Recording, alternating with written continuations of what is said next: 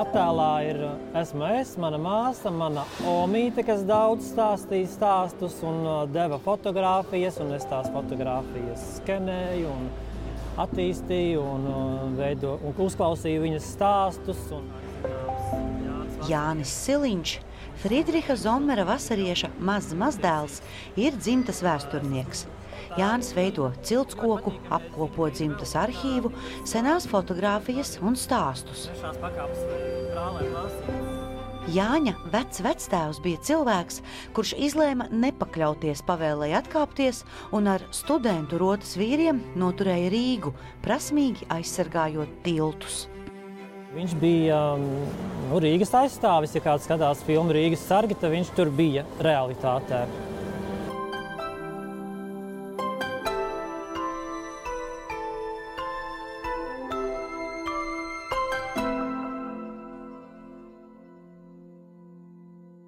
Jāņa vecvectēvs Friedrichs Aleksandrs Zomers piedzima 1881. gadā. Viņa tēvs ir baltvācietis Jānis Zomers, māte Kristīne Dīdriha. Ģimenē klīst leģenda, ka vārds Friedrichs ticis iedots par godu Vācijas ķēzaram, bet vārds Aleksandrs par godu Krievijas caram. Friedrihu Zomeru no augstskolas vairāk kārtīgi iesauca Krievijas impērijas armijā. Tur viņš guva arī pieredzi, ko armijai nozīmē tāds šķērslis kā upe. Pār mazākām upītēm Moldovā viņš esot būvējis pontonu tiltus, bet 1918. gadā esot piedalījies Latvijas proklamēšanas akta apsardzībā. Tad, kad uzzināju to īsto vēsturi, un kad mani senči ir bijuši ļoti tiešā saistē, sasaistē ar to, un ka lielā mērā, pateicoties Friedrikam, arī iespējams arī Latvija noturēja savu neatkarību. Grūti būt. Mēs nevaram, protams, zināt, kā būtu, ja uh, viņš nepaliktu un paklausītu Zemitānu pavēlē un atkāptos no Rīgas pozīcijām, un Rīga tiktu ieņemta. Kā tā vēsture būtu, varbūt atkarot, varbūt neatkarot, to mēs nezinām. Un ļoti svarīgi, ka tomēr viņš pieņēma to lēmumu, nepakļāvās Zemitāna pavēlē un saglabāja pozīcijas un, formēja šo studentu rotu, kas noturēja, aizsargāja Rīgu un atsit Vermonta spēks. Katrā ziņā noteikti pateicoties viņam bija gan daudz mazāk upuru, gan arī daudz lielāka iespējamība, ka Latvija saglabās savu neatkarību. Pašu Friedrihu satika vien Aivars un Ojārs, vasariešu meitas Dailas dēli. Viņiem viņš bija vectētiņš, par karu mājās nerunāja. Bija padomju laiki, kāda vēl neatkarīgā Latvija. Es nesaprotu, ko viņš dara pie rādio. Visu laiku kaut kas burbuļs, burbuļs, viņš klausās, un tās bija Amerikas balss no Vašingtonas. Un viņš kaut kur tur ķēra kaut kādā, un es atceros no viņa vārdiem, ka tas bija Solžņīcins vai Solžņīcins, kas tur runāja. Bet nu, tas atkal ļoti īpatnē, kad viņš izgājis visu šo te nu, varbūt grūto ceļu, mēs to nezinājām nekā. Mēs nezinājām, jo kaut kā vecāki vairījās. Nu, jā, viņš diezgan negribīgi stāstīja, jo tie, tie bija tie laiki, kad nu, tas skolnieks, tas puika izstāsta visu, kas, ko runā ģimenē, viņš izstāsta plašam lokam. Un viņš baidījās no represijām. Ja? Bet nu, bija tādi reti brīži, kad viņš gremdējās atmiņās, varbūt pie memoāriem. Viņš rakstīja arī tās atmiņas. Nu, atsakot, kad viņš īsos vārdos pastāstīja, kā tas īsti bijis. Ir.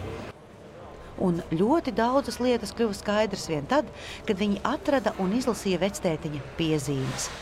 Kas notika Rīgā, Daugavas krastos? Kas notika Rīgā, Daugavas krastos 1919. gada 9. un 10. oktobrī? Par to, kas īsti notika minētajā naktī pie Rīgas tiltiem, zina tikai bijušā studentu bataljona pirmās rotas karavīri. Ne tā laika dienas presē, ne ulmaņa laika daļa literatūrā šīs nakts notikumi nav aprakstīti vai attēloti. Kādēļ? Iemesls tam šo manu atmiņu lasītājs varēs pats atrast notikuma atstāstījumā. Kā šīs rotas komandierim visi šīs nakts notikumi man palikuši dzīvā atmiņā, un atstāstot tos šī rakstā, gribu panākt, lai šī visai kritiskā epizode mūsu valsts vēsturē neizgaist aizmirstībā līdz ar pašiem epizodes dalībniekiem. Oktobra pirmajās dienās Bermons pieprasīja atļauju viņa armijas pārvietošanai caur Rīgu un Vidzemi uz Plēskavu. Pēc noraidošas atbildes saņemšanas Bermonta karaspēks kaujas iekārtā uzsāka virzīties uz Rīgu. Mūsu nelielie spēki, izritināti garā frontē, nespēja atvairīt pretinieku uzbrukumu un sāk atkāpties. Solidarizējoties ar saviem bijušajiem cīņu biedriem, Landesvērs bez kāda spiediena no sarkanarmijas puses atstāja savas pozīcijas frontē un atkāpās vairāk nekā 10 km no tām. Tādā kārtā Landesvērs bija atklājis brīvu ceļu sarkanarmijai uz mūsu armijas aizmuguri. Saprastams, ka Bermuda armijas neapturamā tuvošanās Rīgai un Landesvēra nodevīgā rīcība radījušas draudošu stāvokli valstī un pildot atsevišķās studentu rotas karavīru sapulces lēmumu, ar valdības atļauju 9. novembrī ievietoja avīzēs sekojošu uzsaukumu. Rīgai atkal tuvojas melnais bruņinieks, tautieši pie ieročiem, Brīvprātīgiem jāpieteicas Mērķeļa ielā 13 Latviešu biedrības namā. Kapteinis F. Zomers. Brīvprātīgo pieteicās tik daudz, ka līdz pievakarei jau bija sastādīts bataljons ar trīs rotām. Katrā pa 200 karavīru, bet ieročus sameklējām pa dažādām valsts iestādēm tikai 120 kareiviem. Tās pašas dienas pievakarē ar visām trim rotām izgājām no Rīgas uz fronti tā lāčplēšu dienu, tās atceroties, saprotot, ka tās kājas bija ļoti nemīlīgā laikā, kad parasti bija sāls un sniegs vēl nebija. Tas ir tāds iespējams nepatīkamākais, nepatīkamākais ziemas laiks. Tad tu vairāk novērtē to, cik, cik grūti bija um, šie studenti rotai Zomeram uh, noturēt, cīnī, noturēt pozīcijas un cīnīties pret Bermudu. Friedriha meitas uh, vīrs, mans opīts, kurš arī bija leģionārs. Viņš arī stāstīja daudz ainiņas par, karga, par karagadiem. Un tas bija ļoti interesanti, jā, ka viņš vienmēr uzsvēra, ka vācieši ļoti gudri karo. Es domāju, kā tas ir, ka padomu laikā tā pateikt, ka viss ir nu, kaut kā mazliet pretēji tam, ko, ko, kas ir vispār informācijas telpā, ko mācās skolās. Jā, un, kad, nu, tas man bija tāds. Tā, Un, un, un vienmēr Romīte vienmēr kušināja un teica, labāk, nu, ka to tad, uh, nestāst nekur tālāk.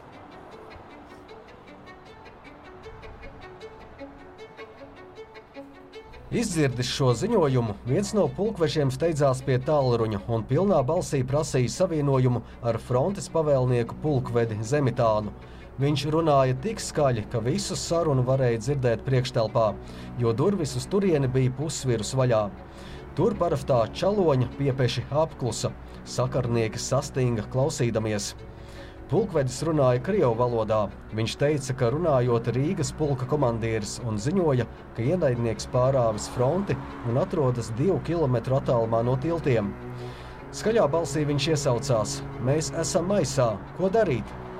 Noklausījies īsu brīdi atbildi, viņš to skaļā balsī atkārtoja. Pulkiem atstāt pārdaugavu un atkāpties uz jūglas pozīcijām.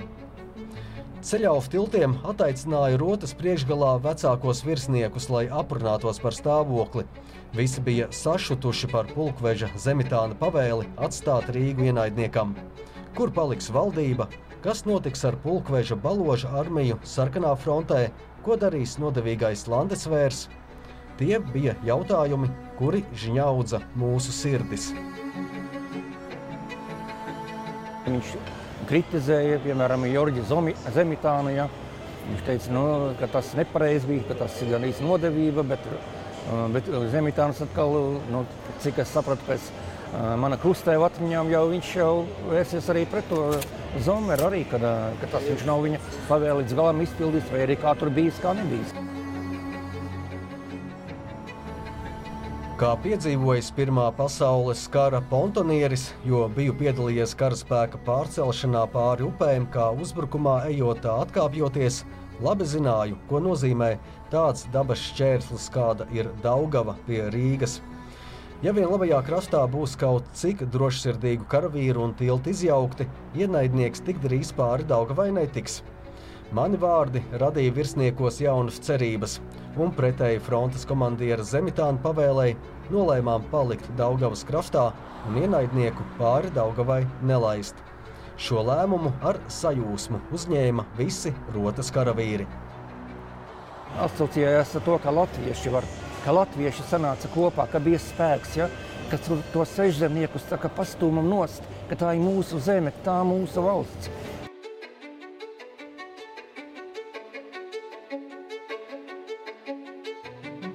Pretējā kraftā bija redzami daži ienaidnieka karavīri, kuri gar ēku sienām slapstīdamies izdarīja novērojumus. Es biju pavēlējis bez manas atļaujas šaušanu nesākt.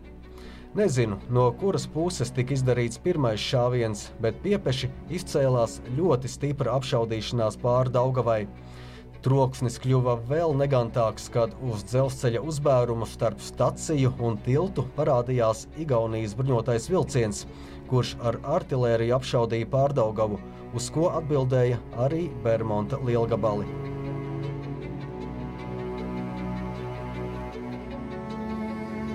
Kara troksnis Daugaumalā no šejienes izlikās tik briesmīgs, ka nezinātājs varēja domāt, ka tur notiek visniknākā asiņaina kauja uz dzīvību un nāvi.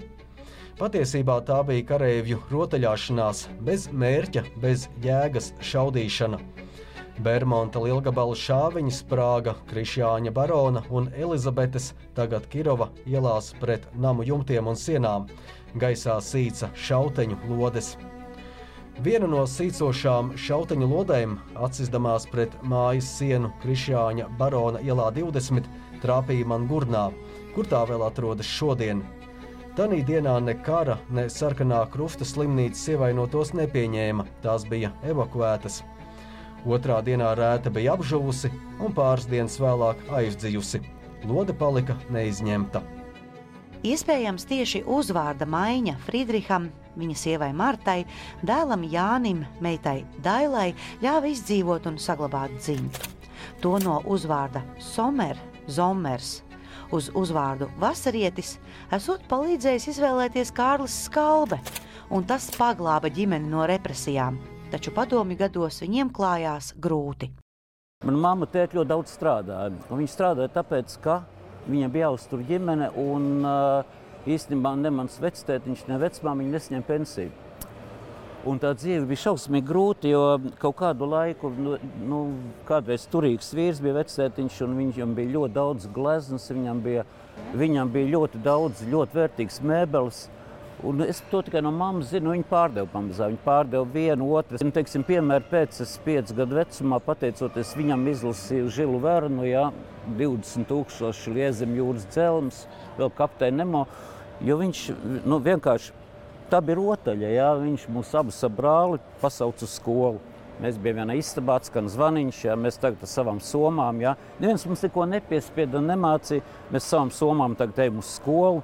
Un veciet, viņš tagad mums pasniedz pēc kārtas matu, aritmētiku, glītrakstīšanu, ka viņš bija kārtīgs vecis, jo viņš mums atļāva vietas lidot uz slidot, to visu, ko darīt, un kad mēs pārnācām mājās, nosmērējušies ar sniegu. Tur.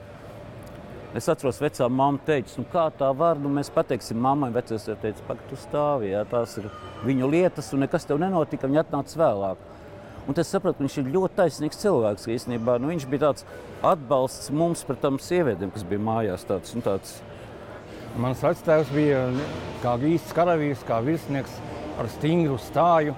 Neskatoties uz milzīgajām, vispār neiedomājamajām dzīves grūtībām, kas viņam bija jāpārcieš, viņš nekad nenolaidās līdz kādām uh, vienkāršībām, prastām lietām. Ja? Viņš turēja augstu savu marku. Viņam bija bišu saimes, 11, manuprāt. Viņam, viņš audzēja tomātus, audzēja vīnogas. Friedrichs un Marta brīvvalsts laiku vairs nepiedzīvoja. To piedzīvoja viņu dēls Jānis Vasarietis un meita Daila Siliņa un viņa mazbērni. Vasarieša dzimta turpinās. Novembris viņu dzimtai ir īpašs laiks. Šajā Latvijas dienā Friedricha Zomera vasarieša mazmazdēls Jānis Siliņš pie svecīšu sienas ir kopā ar savu uzticamo četrkājaino draugu. Tepat netālu Melnaveļas Daugava un tās krastos viņa dzimta rakstīja Latvijas vēsturi. Pretēji frontes komandiera pavēlei, studentu rota aizkruftoja ceļu Bermontiešu iebrukumam Rīgā un tādā kārtā paglāba valsti no neparedzamām liktenīgām sekām, kādas varēja iestāties mūsu galvaspilsētai krītot ienaidnieka rokās.